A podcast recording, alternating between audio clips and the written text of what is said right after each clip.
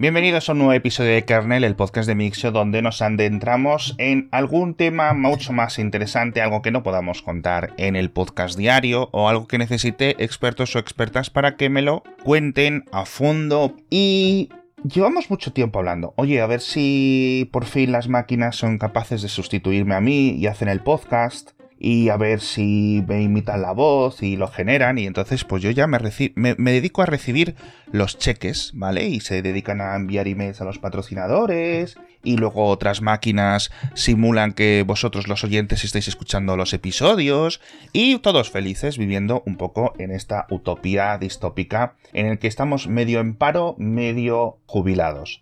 Eh, más allá de las chorradas de los podcasts y de la prensa y de los youtubers y de los artistas y de no sé qué, hemos leído muchísimos artículos sobre la segunda evolución de la información médica en Internet. La primera obviamente fue todo ese tema de los buscadores, las grandes páginas con resultados eh, médicos, etcétera, en los que cada uno podía poner más o menos explicando con sus propias palabras lo que le pasaba y después de abrir múltiples pestañas, pues montarse una movida en su cabeza y una conclusión y luego ir al médico de cabecera o al médico de familia y decirles, doctor, doctora, tengo cáncer. Y luego resulta que no, no era cáncer, era alergia. Eh, para, después de todas estas chorradas de introducción, por fin os puedo presentar al médico que tengo conmigo hoy en el episodio, eh, Roberto Méndez, médico de familia. ¿Qué tal estás, Majo? Hola, muy buenas. Pues aquí, intentando no, reírme. Te podías reír, le hubiera dado más gracia a todo esto, a todo, a todo el episodio. Es que eso nos pasa, nos pasa a uno hoy en día, lo de es que he mirado por Google y ahí ya eh, se te cruzan los cables empezando la consulta. Se te ponen los ojos a dar, vueltas hacia, hacia el cerebro. Sí, sí. Roberto tiene uno de los mejores podcasts en el universo podcasteril en castellano que se llama La consulta del doctor Méndez es fantástico, hablas de un montón de cosas. Pues el podcast realmente junta un poco todo lo que me gusta. Eh, la medicina, por supuesto, pero lo junto sobre todo con la nutrición y el deporte, porque sí que es verdad que hoy en día ya se ve más, ya hay más compañeros que lo tienen en cuenta, pero cuando yo estudié la carrera, que no hace tantos años, hace muy poquito, eh, nos enseñaban un poquito de nutrición y el deporte ni lo nombraban. Siempre decían en plan, sí, hay que hacer más actividad física y tal, y se quedaba ahí. Entonces, como son cosas que me gustan, también hice un máster sobre el tema aposta, pues intento juntarlas, intento hilar un poco todo. Normalmente es más nutrición porque es la parte que más me gusta, pero nutrición, deporte y medicina. Algunos sí que solo de medicina suele tener menos éxito, según las estadísticas, y cuanta más nutrición, más, más se suele escuchar. Sí, la verdad es que si te pasas un poco por los directorios de podcast y las cosas que vas viendo, siempre son muy populares los de nutrición, los de atletismo y tal. Yo imagino que porque el tipo de personas que realizan esas actividades, pues dicen, oye, mira, mientras estoy haciendo cosas, pues me escucho el episodio, ¿no? Pero también en YouTube, en general, son muy populares este tipo de, temáticas. Y una cosa, yo no sé si aceptas eh, consultas por parte de los oyentes y te escriben y te dicen, mira, diagnostícame. Pues he tenido algún, algún caso y a ver, si es una cosa facilita, rápida, pues les contesto y si tengo tiempo, claro. Pero si es algo así más delicado, les digo, mira, consúltalo con tu médico porque yo creo que esta no es la forma tampoco de hacerlo. Yo sí que me he planteado en alguna ocasión el tema de consulta online y tal, pero de momento es algo que sigue ahí como proyecto en mente, pero de momento no, no la tengo. Eso es. Bueno, y los médicos, al igual que los informáticos, al igual que los abogados, etcétera, tenéis este problema de que todos vuestros familiares amigos cercanos están siempre preguntándoos cosas a deshora, preguntándoos cosas que quizás no deberían de preguntar. Ya no es en plan, arréglame la impresora o qué pasaría si, por ejemplo, le doy un golpe a mi vecino de la plaza de garaje y a ti te preguntarán, oye, tengo un grano aquí, ¿qué pasa? Sí, sí, eso pasa bastante a menudo. Ahora, menos porque creo que como que alguno que otro le paga los pies, no muy borde, alguno puede que sí, pero intentando ser lo más majo posible, porque llega un punto que ya te cueste, sí. te satura. Pero también te digo que comparando con otros compañeros, creo que tampoco me preguntan tanto ni tanto. Alguna vez puntual, alguna otra vez por, por desesperación, porque ya sabes que hay mucha lista de espera en, la sanidad pública, pero normalmente tampoco diría que son muy pesados, la verdad. Hmm. Yo la verdad es que alguna vez hemos recurrido a una amiga de mi mujer que es cardióloga y es en plan, oye, mira. Además que te da hasta vergüenza porque es en plan, el último WhatsApp que le enviaste hace seis meses era de lo mismo. suele pasar, suele pasar. Morro por completo. Pero bueno, es un poco el mundo en el que vivimos y francamente lo hacemos muchísimo a través de Internet. Entonces, ¿cuál es lo que hemos visto crecer los últimos, eh, especialmente seis meses, pero es algo que lleva cociéndose bastante tiempo, estos grandes sistemas de lenguaje que se supone que han leído y han analizado el contenido de no sé cuantísimos eh, libros y terabytes y terabytes y exabytes de información y son capaces de dar algún tipo de respuesta que en apariencia es coherente, ¿no? Entonces, pues muchas personas, como esto es gratuito, eh, ya lo empezaron a hacer un poco con los asistentes virtuales estos de la anterior generación, por decirlo así, con los Siris, con los Alexas, etcétera. Pero bueno, pues si no son capaces de ponerte la alarma bien, pues imagínate diagnosticarte. Es decir, las, las, las expectativas del paciente hipotético pues estaban mucho más bajas.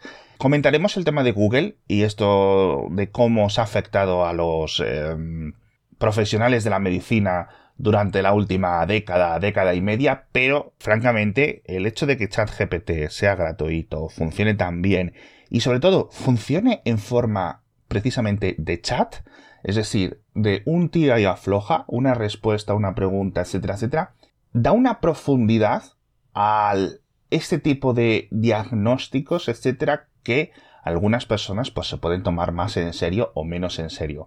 Entonces, tengo aquí algunas que he ido haciendo los últimos días, ¿vale? Y te voy a comentar lo que le he preguntado, te voy a comentar la respuesta que me ha dado y tú me vas a decir lo equivocado que está o lo que, o lo que acierta. seguramente acierta también, ¿eh? También hay que decir que ha mejorado mucho la herramienta y el tema este de, de que sea chat también lo veo bastante guay. De hecho, eh, este fin de semana mismo he estado en, un, en un congreso donde estábamos todos, éramos médicos de familia y comentábamos el tema de la comunicación con los especialistas hospitalarios.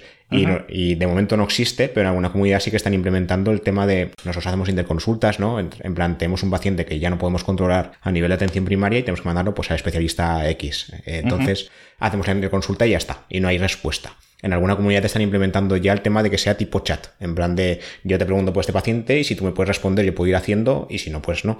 Entonces el tema chat yo creo que es una, cosa que se debería implementar en, a nivel por lo menos interno de nuestro. Sí, la verdad es que todos los avances informáticos eh, son increíbles, no solo para las recetas médicas, no solo para tener un historial y no depender de que el paciente encuentre el volante antes de ir con las a, la consulta, ¿no? Porque es en plan, bueno, es que si no trae usted el volante, ¿cómo voy a saber yo? Oiga, hmm. pues dele ahí a las teclas de su ordenador, ¿no? Porque ahí debería de estar todo. Sí, sí, dicen es lo típico de, bueno, de, tendrás la historia ahí, ¿no? Ya, pero si te estoy preguntando, a lo mejor es porque o bien quiero ir más rápido o bien quiero saber cómo me lo cuentas tú, porque luego, claro, cada persona lo escribe de una manera. Y yo me he dado mucha cuenta, bueno, yo, yo tengo la manía de escribir bastante, pero tengo compañeros que no, o bien porque no les gusta escribir, o bien porque a lo mejor son más mayores y no se manejan tanto, o lo que sea, y lo hacen así o resumido, o simplemente ese día no tenían tiempo y no han escrito. Entonces, eso es un problema, porque puede ser la historia y el episodio era bastante largo y el compañero escribió dos palabras. Esto me ha pasado un montón de veces y me da mucha rabia cuando me dicen, pero es que eso debe estar ahí. Ya, pero a lo mejor si pierdo el tiempo en preguntarte eh, la historia es porque quiero que me la vuelvas a contar por algún motivo, pero no, esto la gente no te lo hacen mucho, pero cuando lo hacen a mí me da una rabia que yo no sé. Bueno, vamos a comenzar con una facilita. Venga. Le he preguntado una cosa muy sencilla. Le digo, tengo un montón de problemas al dormir, me despierto con pesadillas y no puedo respirar. ¿Qué puedo padecer? Y aquí una cosa que se repite en todas las respuestas que me ha dado y que me parece estupendo es cierta empatía. Por ejemplo, aquí me responde, siento mucho por lo que estás ocurriendo. Debe de ser muy estresante. Ya se preocupa por ti más que mi médica de cabecera. O sea, al menos... A ver, también hay médicos y médicos. y continúa el primer párrafo, es decir, el primer párrafo de cada una de las respuestas médicas siempre es eh, por favor, ten en cuenta que soy una inteligencia artificial y no un doctor y que no puedo y que mis consejos no deben de usarse como no sé qué, como no sé cuánto. Es decir, lo básico, básico, mínimo que le pediríamos, yo creo que ya lo hace. Sí, y me da cinco opciones. Primera, trastorno de estrés postraumático. Este es un trastorno mental que puede ocurrir en personas que han experimentado o presenciado un evento traumático. Punto 2. Trastorno de ansiedad. Punto 3. Apnea del sueño. Punto 4. Trastorno del sueño REM. Y 5. Síndrome de pesadilla. Vaya. Eso es un nombre de un grupo de metal. ah, ya ves. Y luego, obviamente, pues acaba siempre sus eh, hipotéticos diagnósticos, volviendo a insistir que consultemos con un profesional. ¿Qué te han parecido estas cinco posibilidades? Bien, yo no me había planteado tantas, pero bien. de hecho, claro, como nosotros tenemos la disponibilidad de, eh, bueno, le vas haciendo preguntas al paciente, seguramente. Lo primero es la, el buen historial clínico, la anamnesis que llamamos, y tienes posibilidad de hacer pruebas, entonces depende. El tema de que haya pesadillas como tal, el trastorno postraumático, bien, sería una buena opción, aunque suele ser un diagnóstico no tanto, no diría descarte, sino que tienes que profundizar un poco más y descartar antes otras cosas, eso sí, pero no sería descarte como tal. Y lo más típico, típico hoy en día, por mi experiencia, sería el trastorno de ansiedad. Lo del trastorno de estrés postraumático y el trastorno de pesadilla es más específico y suelen diagnosticarlo más los psiquiatras que en atención primaria, después de que en primaria hayamos descartado muchas otras cosas. Por eso digo que es algo un poco más avanzado. Y el tema de la apnea del sueño no suele cursar tanto con pesadillas, sino que el paciente te viene diciendo que, primero, que ronca, que su mujer o su marido le ha dicho que ronca mucho y que a veces se queda sin respiración. No te dice que tengan pesadillas como tal. Y que se adormecen durante el día. Suelen tener somnolencia diurna. No siempre, porque tengo varios pacientes así, no siempre se duermen y lo primero que te enseñan a preguntarles es si se duermen y yo he visto poquitos.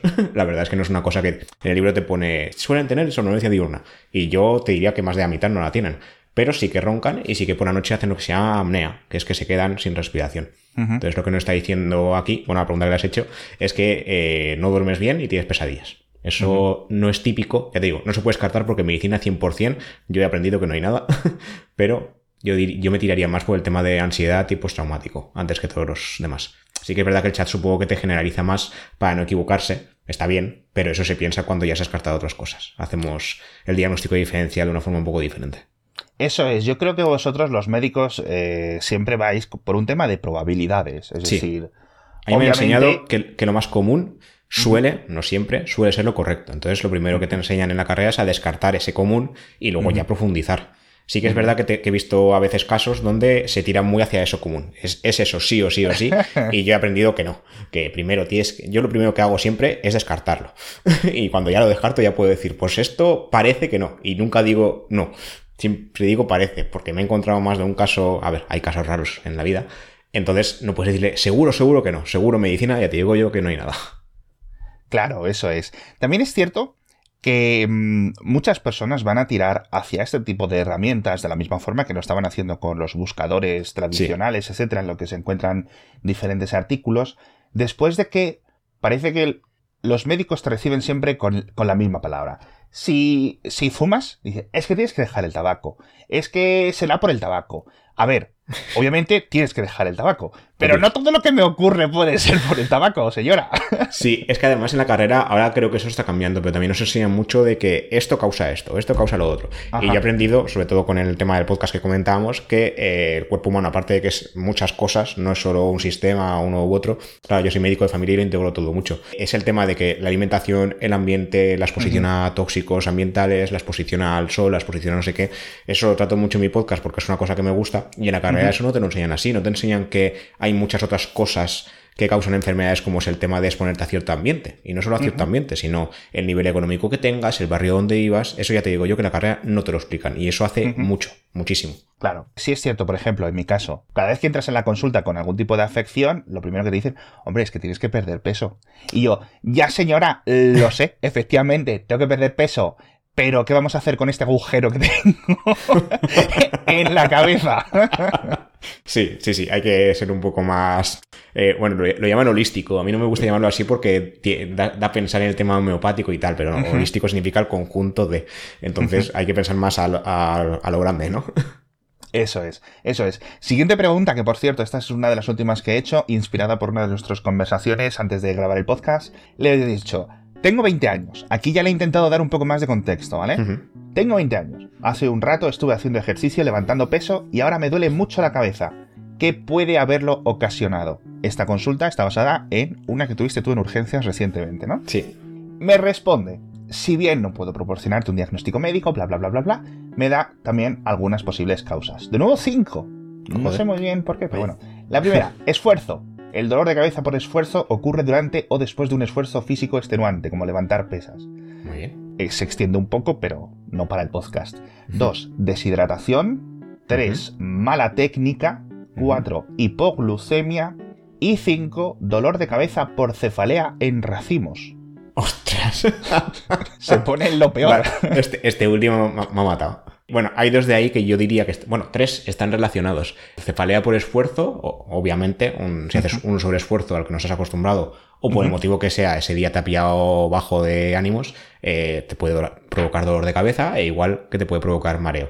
El típico ejercicio que o has subido peso o lo has hecho mal o ese día por lo que sea, pues tu cuerpo no está tan motivado, pues te puede provocar dolor porque tú has hecho una hipertensión, una hiper- no una hipertensión craneal, no se me, me malentienda, sino que el esfuerzo provoca que eh, haya tensión a nivel arterial, entonces eso puede provocar dolor de cabeza también, ¿vale? Entonces, luego el tema de la deshidratación también estaría relacionado con esto, y el tema de la hipoglucemia no directamente, pero también, o sea, son tres cosas que dentro de lo que es el ejercicio físico están relacionados, entonces tanto la hipoglucemia como deshidratación pueden provocar eh, la cefalia por esfuerzo. ¿Vale? Esas tres cosas yo las relacionaría. La cefalea en racimos, en relación al esfuerzo, yo la veo un poco un diagnóstico demasiado específico para la consulta que has hecho. Yo, Sí. como digo, como- volviendo al caso anterior, sería una cosa que habría que descartar primero otras posibles causas más comunes. La cefalea en racimos tiene muchísimos más síntomas que un dolor post-esfuerzo en el gimnasio. ¿Vale? Sí. Entonces, eso, eso podría darnos para bastante charla, pero vamos, que es que bueno, una- un motivo de cefalea muy específico. El motivo de cefalea más común es la cefalea tensional, que se suele relacionar con ansiedad o con el estrés. Y luego con, pues con los esfuerzos también es bastante común. Y si acabas de hacer un esfuerzo en el gimnasio, en este caso el paciente que yo vi, me- luego que me comentó es que no había subido peso, no había hecho una técnica diferente, lo había hecho todo como siempre. Y me dice, sí que es verdad que yo he dormido menos, ¿eso tiene que ver? Y yo, hombre, pues sí, porque tu cuerpo no está igual de preparado para el esfuerzo que lo estaba ayer o otro día que estabas más motivado. Sí. Entonces, claro, eso hay que tenerlo en cuenta. Y ya te digo, la cefalea en racimos me ha matado. me ha dejado planchado. de verdad. Muy exagerado, es en plan, Sí. el, lo pe- el peor de los posibles diagnósticos. Claro, tú cuando te fomentan un dolor de cabeza tienes en cuenta muchos tipos de cefalea. Está la, mi- la migraña es, muy, es también muy típica, más típica de lo que creemos.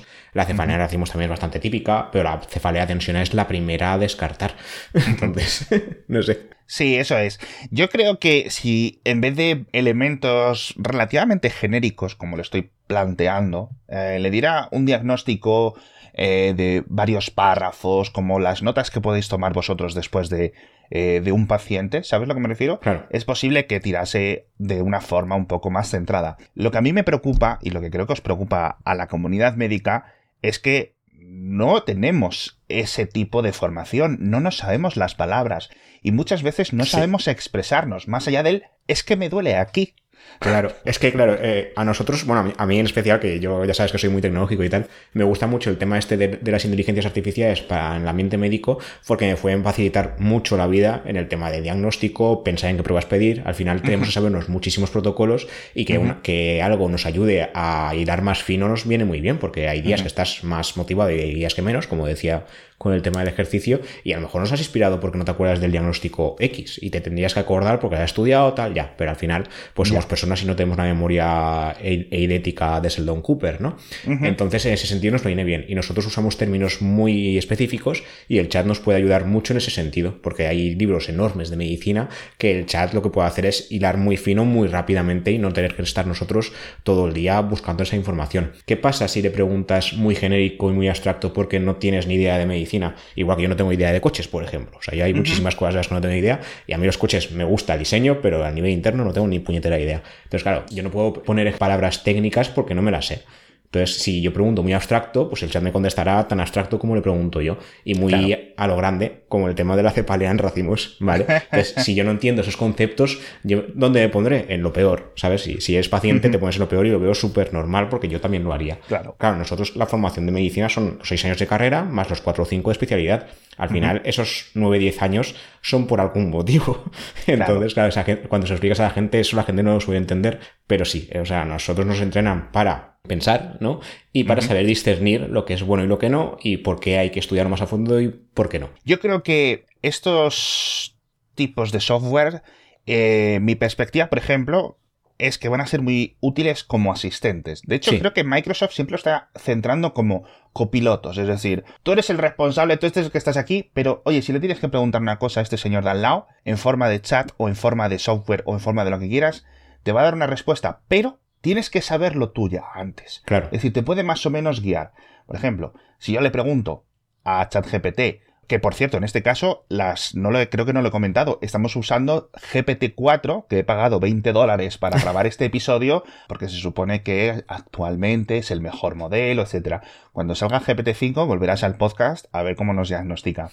Perfecto. Pero era por dar un poco de contexto tecnológico que al final estamos en el podcast en el que estamos. El caso, yo a veces le pregunto cosas de programación, o le digo, oye, para hacer este tipo de función, no sé qué, necesito conseguir tal, tal, tal, tal, tal. Y me escupe un montón de líneas de programación.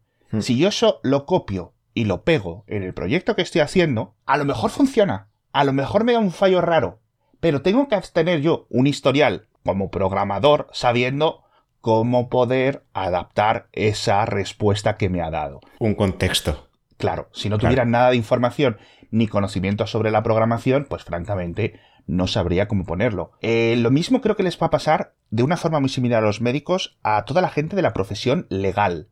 Hay tantísima literatura, tantísimos casos, tantísimas mm. cosas que es imposible sabérselos todos y este tipo de asistencias que normalmente en los grandes bufetes pues lo hacen un montón de abogados, eh, pues eso, recién licenciados, etcétera, así, es posible que lo traten ahora de una forma un poco más rápida con, con esto. Pero siempre teniendo que ver en cuenta, oye, es que a lo mejor se lo está inventando. Claro, es que además, justamente lo que decías abogados, bueno, yo, yo sí he visto varias series de abogados y no, tengo idea de derecho y no sé si es así, ¿eh? al final son series.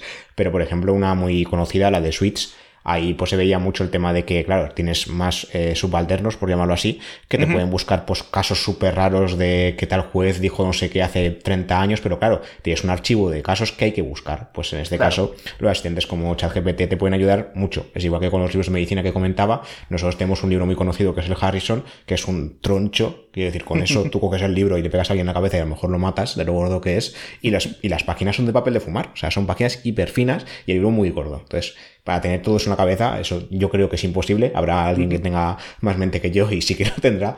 Pero claro, es poder buscar rápido en eso, no solo te lo puede hacer Google, porque al final es, Google es un buscador, pero no está tan perfeccionado. Pero una inteligencia artificial seguramente sí que te puede ayudar mucho en ese sentido, pero siempre con el contexto que tú le das, que en este caso es el contexto médico o el contexto legal o el contexto de programación que comentabas. Eso es. Entonces yo creo que sí os va a ayudar mucho a la comunidad médica para, para ese tipo de casos, pero bueno, vamos a ir evaluando algunas otras respuestas porque obviamente pues esto no podemos evitar que los ciudadanos lo, lo estemos usando, sobre todo para algún tipo de duda rápida o como decías tú, oye es que no consigo cita, oye es que no sé qué, o al menos me lo quito de la cabeza. Otra pregunta facilita, por ejemplo. Buenos días, tengo 8 años, aquí estoy simulando que soy un niño, me duele la tripa por las mañanas y no tengo ganas de desayunar. Que esto yo creo que tendréis muchas visitas de padres y madres preocupadas eh, constantemente por los niños que siempre, oye, es que siempre le duele la tripa a mi hijo, ya no sé qué le pasa. Le digo, ¿qué puede causarlo? Lamento escuchar, bueno, siempre con mucha empatía la respuesta. Cuatro, en esta ocasión solo me da cuatro respuestas, o cuatro posibilidades. Gastritis o reflujo ácido, ansiedad o estrés, comer muy tarde por la noche y luego una respuesta completamente genérica que me pone enfermedad. Muy bien, vale, pues ya tenemos solo tres. Dice, podría haber una infección o enfermedad que esté causando su malestar. Y luego oh. me vuelve a insistir que consulte con un médico, etcétera. ¿Qué te parece de un niño así de esas edades que siempre esté con él, me duele la tripa por las mañanas? Pues a ver, lo de la ansiedad sí es una cosa a tener en cuenta, eso sí, porque sí que estamos viendo cada vez más, más niños así. A ver, también tengo que puntualizar que yo soy médico de familia, yo, yo veo niños en las guardias, pero no, no soy pediatra, ¿vale? Pero dentro de lo que vemos en las guardias y demás, eh, el tema ansiedad sí que es verdad que estamos viéndolo como más que antes, no te sabía dar una estadística, pero sí que lo estamos viendo. Pero sería lo último, a ver, porque al final eh, un niño es un niño y no, no es el primer diagnóstico que tienes en mente. Primero descartas otras causas orgánicas, es decir, que le pase algo a nivel interno. Eh, luego el tema del reflujo podría ser, habría que ver desde cuándo le pasa, cómo le pasa, con qué alimentos, con qué no. Y el tema gastritis también es un poco genérico porque quiero decir que te siente mal un alimento también se puede llamar gastritis. Al final una gastritis es una inflamación estomacal. Entonces, eh, aquí te habría que tener en cuenta un montón de cosas. El tiempo, con qué alimentos le pasa, si le pasa todo el día, si le pasa solo a veces, si tiene relación con algo.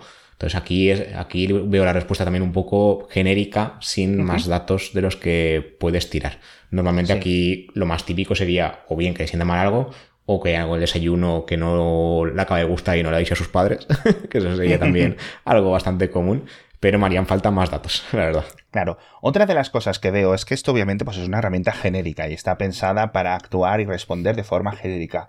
Si en algún caso, que creo que Microsoft comentaba en unas noticias recientemente que estaban trabajando para, digamos, personalizarlo, analizando historiales clínicos, que sean privados, que estén anonimizados, un montón de cosas. Aquí lo que he hecho en falta, y yo creo que podría haber un futuro en el que, por ejemplo, aquí en España, las comunidades autónomas nos lo pusieran, como para descartar algunas cosas muy fáciles, ¿no? Muy mm. obvias. Pero claro, ahí tienes un montón de responsabilidades y no sé yo. Pero algún seguro privado seguramente sí te lo ofrezca. Esto no me extrañaría nada, ¿no? Un, un, seguro privado que te ofreciera este tipo de, de software en el futuro. Seguramente sí, lo que pasa es que por lo que yo estoy viendo, por el tema que comentamos, no sé si lo hemos comentado ya grabando o antes de grabar, el tema este de, la consulta privada que me tenía en mente y tal en, el futuro, supongo que, muchos tendremos en mente eso. Eh, una de las cosas que me he dado cuenta es que eso se puede hacer como seguimiento, pero como primera visita, eh, simplemente el tema de que alguien te vea, aunque sea por webcam y demás, a la gente eso le tira para atrás a la gente le gusta el, trato humano de, tú a tú en la consulta. Una vez los conoces, sí que, por ejemplo, el tema de, consultas telefónicas que hemos tenido durante la pandemia y tal, ahí sí que les parece bien, porque ya te conocen, ya te han visto, ya saben quién eres y eh, les parece muy cómodo para ciertas cosas, en plan resultados, o quiero preguntarte una duda, o que yo no sé qué, pero para el primer día no aunque no tengas que explorarles nada, porque hay muchas consultas que por, por, suerte, por tiempo, digo, ¿eh? porque por otras cosas no, pero por tiempo, pues a lo mejor no hay que explorarlo y simplemente hay que explicarle al paciente lo que le pasa. Pero aparte luego está la exploración, que el chat, pues evidentemente no puede tocar a un paciente, ¿no? Entonces, e, en ese sentido no nos pueden sustituir, por suerte para, para mí. Ya se andará, ya se andará. ¿Quién te dice a ti que nos hagan unos nanobots de tu monitor? En, de momento, esta mañana antes de grabar he visto unos cachos Tesla que dan miedito, entonces yo creo que de momento no. pero para mí yo creo que aún, aún es pronto para Pero en ese sentido lo que digo, el, trato humano es una cosa que la gente sigue buscando y cuanto más mayor es una persona, más lo busca, ¿sabes? Los más jóvenes sí que les da un poco igual, por decirlo así, pero tampoco, ¿eh? Que hay jóvenes que también les gusta el tú a tú. Entonces en ese sentido ya puede ser el chat la, la rehostia, hablando mal, pero no será nunca un trato humano, evidentemente. También es cierto que creo que hay algún tipo de pacientes que precisamente preferirían este tipo de chat. Claro, siempre hay excepciones, quiero decir. No digo, no digo este chat sintético, sino hablar por texto con el médico, o con la doctora o con lo que sea. Eso yo creo que hay gente que... Sí, hay pocos aún. ¿eh? De hecho, yo tengo alguno que me contacta ya por email, que es el, el email que tenemos del centro de salud, porque en nuestro centro, por ejemplo, no hay email de cada uno. En otros centros me consta que sí, que ya lo hacen. Y para mí es muy rápido, porque de hecho, si me preguntan una duda por email, me parece muchísimo más rápido y le puedo contestar, eh, bueno, le puedo hacer un escrito relativamente rápido en lugar de que tenga que venir a consulta, esperarse, tal. Pero claro, no son muchos y yo no tengo esa disponibilidad de tener un email personalizado mío para contestar a mis pacientes. Entonces, no puedo abusar tampoco del email del centro general. No, la verdad es que hay un montón de elementos que ahora mismo hemos visto que, digamos, el sistema de atención primaria, que es mm. al final a lo que nos estamos eh, más expuestos, es decir, obviamente, pues si tienes algún tipo de eh, cirugías, algún tipo de elementos complicados, temas, más cosas, pero el ciudadano, tanto el español como oyentes que estén en México, como oyentes que estén en Argentina, Colombia, etcétera, tenemos dos tipos de contactos con los médicos: atención primaria y urgencias. El 95 o el 99%, o, si todo está bien, el 100% de nuestras interacciones con los médicos son a través de ahí. Entonces, todo lo que se pueda liberar de carga para que estéis a las cosas un poco más serias, tanto con los sistemas de atención telefónica, para no tener que ir yo a recoger un papel o para no tener que hacer yo una consulta o no hacer cola, no desplazarme, todo esto la tecnología lo va a ir cambiando. Digamos, el modelo que hemos tenido desde las últimas décadas, ¿vale? De voy al ambulatorio o voy a donde no sé qué, pierdo una hora y me vuelvo, ¿vale? Eso yo creo que a nivel tecnológico va a haber mucha solución. Y bueno, en este episodio estamos hablando de nuestra salud, pero permitidme hacer una pausa para hablar de la salud de algo que también es muy importante y es la de nuestros negocios, porque el patrocinador de este episodio de Kernel no es ni más ni menos que AXA, que lo entienden perfectamente. Nuestros negocios necesitan un socio que nos ofrezcan las mejores condiciones y AXA apoya y protege a todas estas empresas medianas, que aquellas que forman el corazón de la industria y de los servicios, y les ofrece una oferta completa y flexible que presenta todo un abanico de seguros disponibles. Entonces, con AXA, tu empresa va a tener un socio con quien puede contar, gracias a las coberturas, a las garantías, que incluyen herramientas digitales y la protección de datos personales para que tu negocio esté protegido con la mejor garantía a nivel de responsabilidad civil. En AXA también te ayudan con la salud de tus empleados, con soluciones concretas, tanto para el trabajo en la oficina como para el trabajo en remoto, que es algo que hablamos muchísimo en kernel y que reduce el impacto humano y financiero derivado de cualquier problema de salud. Así que descubre mucho más sobre los seguros para empresas de AXA entrando en axa.es, un enlace que como siempre os dejo en las notas del episodio. Y volviendo al tema que te comentaba, aquí he hecho yo en falta una cosa. Y creo que softwares o versiones de este chat GPT-4 especializadas creo que lo pueden conseguir, que es ¿por qué no me estás haciendo más preguntas en vez de ir directamente a darme posibles respuestas? claro, sí, es una de las cosas que, te iba a comentar, porque claro, yo lo primero que hago, muchas veces aún, no han acabado de contestarme y ya estoy preguntando lo siguiente, porque claro, yo en mi mente ya tengo hecha más o menos la historia que quiero hacer. Sí que hay veces que te dejan un poco traspuesto y te, responden algo que ya no estabas esperando y dices, ostras, espérate. Entonces ya irás por otro lado y ahí pues continúas, pero casi siempre vas preguntando bastantes más cosas, a menos que sea la típica dolencia que estoy viendo últimamente, la amigdalitis es preguntarle dolor de garganta, si hay fiebre o no, desde cuándo y si hay alguna cosa más. Y enseguida en la exploración lo ves y es, una cosa por suerte bastante rápida. Pero otras cosas que no, que tienes que estar preguntando bastante rato. Y los chats sí que he visto que no, que te responden, te dan los cuatro o cinco diagnósticos que hemos visto, alguno más genérico como enfermedad, que se me ha hecho mucha gracia, y, se quedan ahí. Claro, lo normal es que te preguntas en algo más, en plan, ¿cuánto tiempo? ¿Con qué alimentos? Lo que hemos comentado del niño, pues... Yo creo que esto se puede especializar y creo que lo vamos a ver pronto, ya te hmm. digo, porque todos estos sistemas pueden tener como una serie de preinstrucciones, digamos, ocultas. Hmm. Y además son por texto. Cada respuesta de o cada pregunta del paciente tienes que entenderla o tienes que responderla preguntando posibles conexiones o posibles contextos, etc. Y entonces no te va a responder de una forma genérica, sino que va a ir por un proceso un poco con, con una arquitectura quizás eh, más tradicional, ¿no?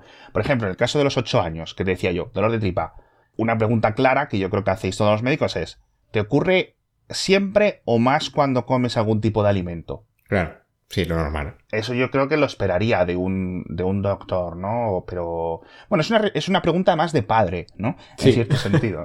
claro. Sí, sí, pero es una pregunta, pues, lógica, claro. Claro. También te digo que yo creo, en parte, claro, estos chats al final se están desarrollando mucho desde, a ver, habrá de otros países, pero desde Estados Unidos, y ahí el tema médico legal está muy en auge. O sea, por cualquier mínima cosilla, eh, denuncian al médico, ¿sabes? Aunque el médico, para, en España por lo menos, para demostrar que es una negligencia, tienes que haberla hecho aposta y yo no he visto ninguna. O sea, hay hecha aposta. Otra cosa es que tengas un fallo porque al final somos humanos. Pero hecha aposta, yo de momento no conozco ninguna. Entonces, allí, por cualquier mínima cosilla, te denuncian o te condenan. Entonces, yo creo que ahí sí que está teniendo mucho cuidado de hacerlo eh, lo más abstracto posible para que tú no puedas denunciar al chat como que no, el chat me dijo esto y entonces yo hice esto otro y me pasó claro. ¿Sabes? yo creo que en ese nivel nunca pasan ciertos límites, más que nada por legalidad. Aunque imagino que tendrán algún tipo de protecciones siempre en los términos de servicio. Oiga usted, señor, mire, mire, juez, el usuario, ¿no? El demandante aceptó este tipo de condiciones eh, y listo. Eh, siguiente pregunta. Yo creo que esta es un poco también. Me da pena porque es un poco genérica, pero lo he intentado torcer un poco. Vale. Buenas tardes. Mi padre tiene 48 años y es fumador. Por las tardes siempre está de mal humor y dice que le duele el pecho y la cabeza. ¿Qué puede ocurrirle? Y aquí cambia un poco la tonadilla de lo que me dice. Lo primero que me pide, me dice que lo siente, que no puede darme un diagnóstico, tal, no sé qué, no sé cuánto. El tabaquismo aumenta el riesgo de muchas enfermedades, es decir, el discurso normal, que todos más o menos podemos conocer. Y me dice, el dolor de pecho podría ser un signo de angina o incluso de un ataque cardíaco. La irritabilidad puede estar causada por el estrés, la falta de sueño o dolor crónico. Y me dice incluso también la abstinencia de nicotina u otros factores. Es decir, este proceso mm, está intentando combinar las cosas de los, digamos, de lo que le he contado. Sí, sí. Dice, es importante que tu padre consulte con un médico. Dice, ta, ta, ta, Correcto. En resumen, si tu padre tiene estos síntomas, debería buscar atención médica. Es decir, que no le agobies. que está otras cosas. De todas formas, las dos o tres cositas que, que le ha dicho, ¿qué te parecen? Sí, sí, me parece perfecto. De hecho, en una de las primeras causas de dolor torácico, que puede ser o, angina o infarto, eh, es el tabaco. Así que, en este caso, según cómo fuese el dolor, y da igual la edad, ¿eh? quiero decir, yo he tenido pacientes de 30 y algo que han tenido un infarto. Y hay, algunos con motivos y otros sin motivos, por llamarlo así. O sea, factores de riesgo, que llamamos nosotros. Hay un 15% de casos de infarto que no, que no hay factores de riesgo, que son por genética, porque te ha tocado y, sin más. Y luego el resto sí que son por algún motivo y el tabaco es uno de los primeros. Entonces, en, este, caso, aunque a priori, eh, por el tema del dolor conforme lo describe, no parece, pero claro, hay que preguntar más a fondo. Desde cuándo le pasa, cómo, es el tipo de dolor. Claro, el dolor torácico es lo que más nos inculcan cuando hacemos la carrera y lo primero que hay que descartar es que no haya un infarto, claro. Entonces, en este caso, sí. O sea, en este caso, por ejemplo, se pone muy el tope, como hemos dicho antes de la cefalea en racimos, que es un caso súper específico, pues en el dolor torácico justo en un paciente fumador hay que descartarlo. Y aunque no fuese fumador, ¿eh? quiero decir, yo he visto gente que viene que se le ve a, a kilómetros que es ansiedad y lo primero que haces es un electrocardiograma para descartar que no sea otra cosa, porque al final tú puedes pensar una cosa, pero las pruebas objetivas te dicen otras. Entonces, si tienes la disponibilidad de hacer una prueba y descartarlo, lo objetivo va primero y lo que tú pienses va después. Pero en este caso creo que sí que lo ha ido bastante bien. Yo creo que más o menos no ha dado ningún paso en falso, al menos en primera apariencia. Y eso es lo que me preocupa en cierto sentido, porque si me acostumbro yo como usuario ¿no? de este tipo de herramientas y los oyentes nos acostumbramos y me va a pillar desprevenido cuando realmente se la esté completamente inventando, ¿no? Y eso es lo que más me preocupa en cierto sentido a largo plazo, ¿no crees? Claro, es lo que comentábamos, de que hay que poner al final contexto. Entonces, si tú no tienes un contexto de unos conocimientos previos, eh, yo no me fiaría de preguntarle cosas estas a, un chat. Eh, es igual que con el tema, a ver, no tiene absolutamente nada que ver, pero por lo que comentábamos de, del tema de los coches. Yo si pregunto, eh, mi coche hace tal ruido y el chat me responde cinco cosas diferentes, en este caso como los cinco diagnósticos que comentábamos antes, claro, es muy abstracto y habría que consultar con un profesional que sepa realmente de qué va el tema. Entonces, mm, yo tendría el, mismo, el mismo cuidado, ¿no? Muchísimo más teniendo en cuenta que son cosas de salud. Sí, absolutamente. Por último, ya para acabar, tengo una pregunta que yo creo que es muy de las de Google, muy de mm. las de Doctor Google, ¿qué me ocurre? Tengo un bulto en la piel del pecho. Es de color marrón clarito y me duele cuando lo toco. Completamente inventado, ¿eh? Sí. sí. Podría haber puesto color azul, pero me parecía un poco extraño. Digo, a ver si lo rompo. los hay, los hay. Pero... Hostia, no me asustes. Le pregunto, ¿qué puede ser? Y bueno, primer, primer párrafo siempre que consulte con un médico, que lo siente mucho, súper empático, la verdad, y me dice, un bulto en la piel puede ser muchas cosas, desde un quiste sebáceo o un lipoma. Ambos generalmente benignos, me aclara entre paréntesis, hasta un tipo de cáncer de piel.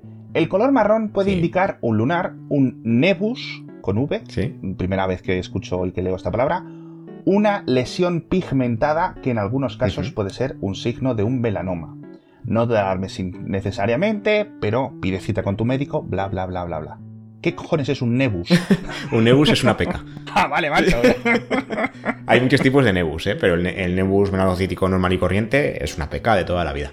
Entonces, en este caso, creo que también lo ha hecho bastante bien. Eh, diagnosticar un melanoma sigue siendo una cosa que a mí me parece complicada. Sí que es verdad que tenemos pues, nuestros protocolos para diagnosticarlo y tal pero así a simple vista a veces es complicado. Nosotros nos fijamos en muchas cosas para diagnosticar una lesión de piel, que aparte del melanoma hay muchísimas otras, ¿eh? Pero eh, sobre todo es el, tiempo de evolución, cómo es, si es regular o no, si tiene un color o varios, si el color es feo. Feo es un término muy genérico y abstracto, pero para que nos entendamos es un, es un color que llama la atención que dice, ostras, esto tiene mala pinta. Hay bastantes cosas. Nosotros tenemos un protocolo que se llama ABCDE, ¿vale? Que tiene en cuenta pues las cosas que he dicho, el tema del color, si es irregular o no, el tamaño, desde cuándo y todo este, todo esto. Entonces ahí sí que es un tema un poco más peculiar, porque el tema de la piel hay muchas veces que un melanoma es difícil de diagnosticar. ¿Sabes? Entonces, eh, muchas veces se ve, hay signos que te dicen, oye, esto tiene mala pinta, habría que, mirarlo. Y en dermatología, nosotros en, antes de hacer bueno, antes de acabar la especialidad, pasamos, rotamos un mes por cada especialidad para saber qué es lo que ven allí, por tener una idea. Y en dermatología muchas veces también dudan. Quiero decir, yo he visto casos donde han puesto tres posibles diagnósticos como diagnóstico final, en plan, esto VS, esto VS, lo otro. Porque no lo saben hasta que analizan la pieza. O sea, te quitan la lesión y la analizan. Tienen que hacer un análisis, una anatomía patológica que se llama.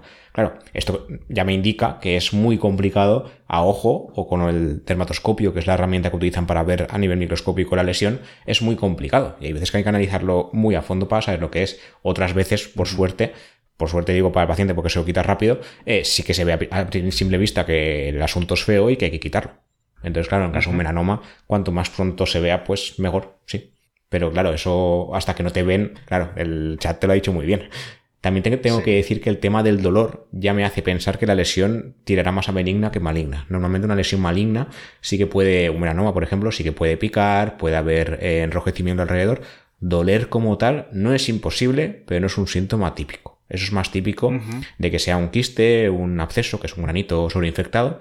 Un lipoma, por ejemplo, no duele. Un lipoma es una, una, lesión que además tú la ves, la tocas, no molesta, sí que la puedes mover. Y, a ver, duele si aprietas mucho porque al final hace efecto masa, está ocupando un espacio pero un acceso o un granito sobreinfectado que comento, eso sí que duele. Entonces, normalmente si duele, no suele ser maligno. Pero como digo, como medicina no hay 100%, él no suele que se coca con pinzas porque no siempre es así. A mí sí que me ha sorprendido que no haya... Parece que el tema del dolor, hmm. que le he explicado, es decir, le he dicho dos cosas. El color y que duele cuando lo toco. Sí se ha centrado mucho en el color, pero en lo de que duele cuando lo tocas lo ha ignorado. A mí eso me llama siempre mucho la atención. Normalmente eh, las lesiones malignas, no solo en la piel, sino en general, dolor como tal provocan cuando ya está la cosa muy muy avanzada. En plan, cuando hay un cáncer que hace metástasis en algún sitio, pues esa metástasis duele porque toca algún nervio. Pero algún bultito y demás, cuando, sobre todo los de la piel, cuando duelen, normalmente, ya te digo, no siempre, pero normalmente eh, no, no, tienen por qué ser malignos, suelen ser más benignos y suelen ser pues, infecciones de la piel que se quedan en la capa de la piel. Ya te digo, esto hay que verlo y cada caso es un mundo y hay que ver más síntomas y demás, pero normalmente cuando duele suele ser más tirado a benigno y que se puede tratar más rápido. Qué bueno. Mm. Y bueno, yo creo que nos podríamos tirar todo el día inventándonos diagnósticos, pero creo que nos hemos podido hacer una idea más o menos de por dónde van tirando estos modelos, cuáles son sus límites y cuáles son sus fortalezas, porque ¿cuáles serían tus conclusiones, más o menos, así iniciales? A ver, yo creo que para ciertos casos, como el que hemos comentado del dolor de pecho y el tema de la lesión de la piel, hace bien, sobre todo en el tema de recomendar acudir al médico, pero en otros sí que lo veo como muy general y como que pone pues diagnósticos muy específicos que nosotros ni siquiera nos planteamos al principio porque primero te planteas lo más común y luego ya vas tirando a lo más específico. Entonces yo creo que aún queda por evolucionar, sí que hace bien en ser abstracto porque al final te está preguntando población general, pero sí que debería, yo creo que en el futuro las habrá, como tú dices, opciones más especializadas, más específicas, pero que yo creo que tanto en la medicina como en otros ámbitos debería darse acceso a esas versiones para gente que es profesional de ese ámbito, o sea, profesional de la abogacía, profesional de medicina o de otros ámbitos eh, que hemos comentado. Más que nada por el peligro de eh, suponer que entiendes lo que te está diciendo cuando realmente no tienes un contexto sobre ese tema. Yo, por ejemplo, de legalidad tengo el contexto justito, el que me toca por, por ser médico, pero no tengo ni idea de otros casos muy complicados. Entonces yo ahí, el chat me daría unas respuestas que yo no sabía interpretar porque no tengo un contexto legal general que debería tener. Entonces, en ese sentido, yo creo que sí que deberían plantearse un poco diferenciar las subversiones especializadas para que no haya peligros, sobre todo en el tema pues, de, salud. Y luego, eh, en el tema que, me compete de la medicina, yo creo que nos puede ayudar mucho si esas versiones especializadas llegan a buen puerto para, pues, sobre todo para ser más rápidos, ¿no? Cuando tengamos un, caso que a lo mejor es complicado, de plantear muchas cosas, pues que el chat te busque en el libro en lugar de tú estar ahí pasando páginas o buscando por la web, porque también tenemos webs especializadas para médicos, ¿no? Entonces, para ser más rápido en ese sentido. Pero de ahí a que lo que decías de pues, sustituirnos y demás, a lo mejor algún día pasa, pero de momento te diría que está complicado por el tema de pues, las exploraciones, el tema de poder pedir pruebas determinadas, que claro, el chat al final te puede contestar, pero no puede pedirte una radiografía por ti, evidentemente. ¿Sabes? A lo mejor en el futuro sí, pero de momento no. Y luego a nivel de gestión, en medicina, por lo menos en la, en la sanidad española, el tema de poner cosas tecnológicas modernas tardan Tardan un montón, pero un montón guay. O sea, hay cosas que yo creo que se podían implementar porque creo que no son muy caras. También desconozco la gestión y cuánto dinero hay y demás. Pero que no A mí me han cambiado el ordenador que tenía como 10 o 15 años hace cuatro días. Así que para que te hagas una idea de cómo están las cosas. Entonces, implementar esto en la sanidad pública, por lo menos en la privada, a lo mejor sí. Pero en la pública nos quedan unos cuantos años. el mítico ordenador de médico, que siempre tienen como el ordenador ese del negro pequeñito ahí que dices tú, esto, este Intel que Intel tiene aquí puesto. Sí, sí, a mí me pusieron uno, bueno, ya hace cuatro días, ¿no? Pero hace relativamente poco, y de repente la pantalla de 24 pulgadas, que a mí se me queda grande, y digo, ostras, con lo acostumbrado que estoy a la pantalla pequeñita, la otra no sé cuánto tendría, pero tendría 15, 17 a lo sumo, de repente para mí eso era un cine, yo digo, madre mía, me estoy quedando ciego aquí, luego te acostumbras y dices, ostras, ¿cómo he podido vivir sin esto? Claro, eso es, sí, yo creo que todo este tipo de avances, sobre todo para, los eh, profesionales de la medicina, cualquier tipo de elemento que pueda ayudar a vuestro trabajo y a vuestro día a día, siempre de entrada creo que puede estar bien, aunque eh, veo algún problema de incentivos a largo plazo. No sé si, por ejemplo, llegará el típico doctor en el que, bueno, mira, le voy a decir lo que me diga la máquina y a tomar por saco. ¿No? Estoy hablando en el año 2050. espero que no, ¿sabes? Al final has hecho una carrera para algo.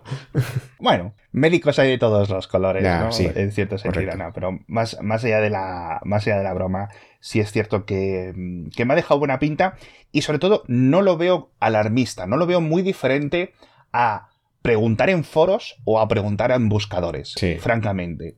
No veo nada que vaya a cambiar la sociedad y que de repente la gente se vaya a automedicar eh, o hacer decisiones médicas eh, eh, diferente de lo que hemos vivido esos últimos 15, 20 años a través de Internet o lo que hemos vivido toda la vida a través de preguntarme a la cuñada, a mi tío o a mi primo. Y esos casi son peores porque dicen, mira, a mí el médico me dio estas pastillas, tómatelas. Y el foro o el Google o el chat GPT no te puede dar las medicinas. Por suerte, ¿no? También te digo que al, final este trabajo es A ver, supongo que pasarán todos los trabajos, ¿no? Pero yo hablo de la experiencia. Eh, es un poco complicado porque luego eh, tenemos unos protocolos, tenemos unos estudios, tenemos eh, van saliendo evidencias nuevas y cuando salen las evidencias, cada uno las aplica también bajo su criterio y su experiencia. Hace poco estuve en un congreso que hablaba sobre un tipo de fármaco nuevo que al principio era solo para diabetes, ya se usa también para enfermedades cardíacas, enfermedades renales y había ahí, éramos, yo creo que éramos más de 50 pues todos no teníamos la misma opinión de en qué momento teníamos que utilizar, empezar a usar ese fármaco en determinadas situaciones. La misma situación, pues habría gente que lo usaría antes, habría gente que lo empezaría a usar después. Quiero decir que dentro del hecho que ya somos eh, especialistas en, ese tema en especial, porque es un, es un fármaco bastante nuevo y somos, yo diría que pocos los que nos hemos interesado así como un poquito más, eh, discrepábamos entre nosotros. Así que imagínate si eso ya lo extrapolas a todos los médicos que somos de, medicina y familia en España o a, nivel mundial. entonces ya el chat, claro, él intenta ser específico, pero al final nunca podrá porque ni siquiera nosotros entre nosotros lo somos. Eso es. Es que, amigos, la ciencia, la ciencia es complicada, ¿no? Y como dice el meme, hay que hacerla. Hmm. Muchísimas gracias, doctor Méndez. Animo a todo el mundo a que escuche tu podcast. La consulta del doctor Méndez, literalmente, uno, lo tenéis en cuenta, y si no, pues lo buscáis en cualquier plataforma de podcast donde estéis escuchando ahora mismo Kernel, seguramente lo tendréis. Lo vamos a dejar en las notas del episodio. Fantástico. ¿Tienes cuántos episodios van ya, más o menos? Pues estoy a punto de publicar el 111. Ah, mira, un número muy bonito, la verdad. Sí. a que escuchéis el podcast del doctor eh, y dándote las gracias por venirte con nosotros este programa de kernel, tanto médico como tecnológico, porque yo creo que ha quedado francamente muy interesante y hemos visto motivos yo creo que para estar tranquilos un poco, ¿no? Dentro de los posibles efectos de, este tipo de doctor GPT, ¿no? Cómo nos va a cambiar, cómo nos va a afectar a, sobre todo a los pacientes, pero también a la comunidad médica cuando lleguen con, con este tipo de, de, preguntas y de respuestas. Alguno habrá que os llegue con el chat impreso, ¿no? En unos folios y diga, es que el ordenador me ha dicho... de momento no me ha pasado y espero que no me pase. Sí que nos ha pasado lo típico de, es que el reloj me ha dicho que tengo un infarto o que tengo una arritmia. Ah. Eso sí que ha pasado. Algún, a, mí, a mí no, ¿eh? Algún compañero ha pasado, a mí de momento no. Pero eso ya está pasando, así que tengo miedo el futuro. Eso sí que es un tema interesante, lo de el reloj me ha dicho, porque eso sí que, eso sí que es un presente ya desde hace varios años y eso seguro que ha tenido por ahí muchas visitas, tanto para bien como para mal, ojo, ¿eh? Poco a poco vamos viendo la tecnología cómo nos acaba descubriendo diferentes formas de tener un poco más de información sobre nuestro cuerpo y nuestra salud. Muchísimas gracias de nuevo, Roberto, y muchísimas gracias a los oyentes por estar con nosotros una semana más. Hasta pronto.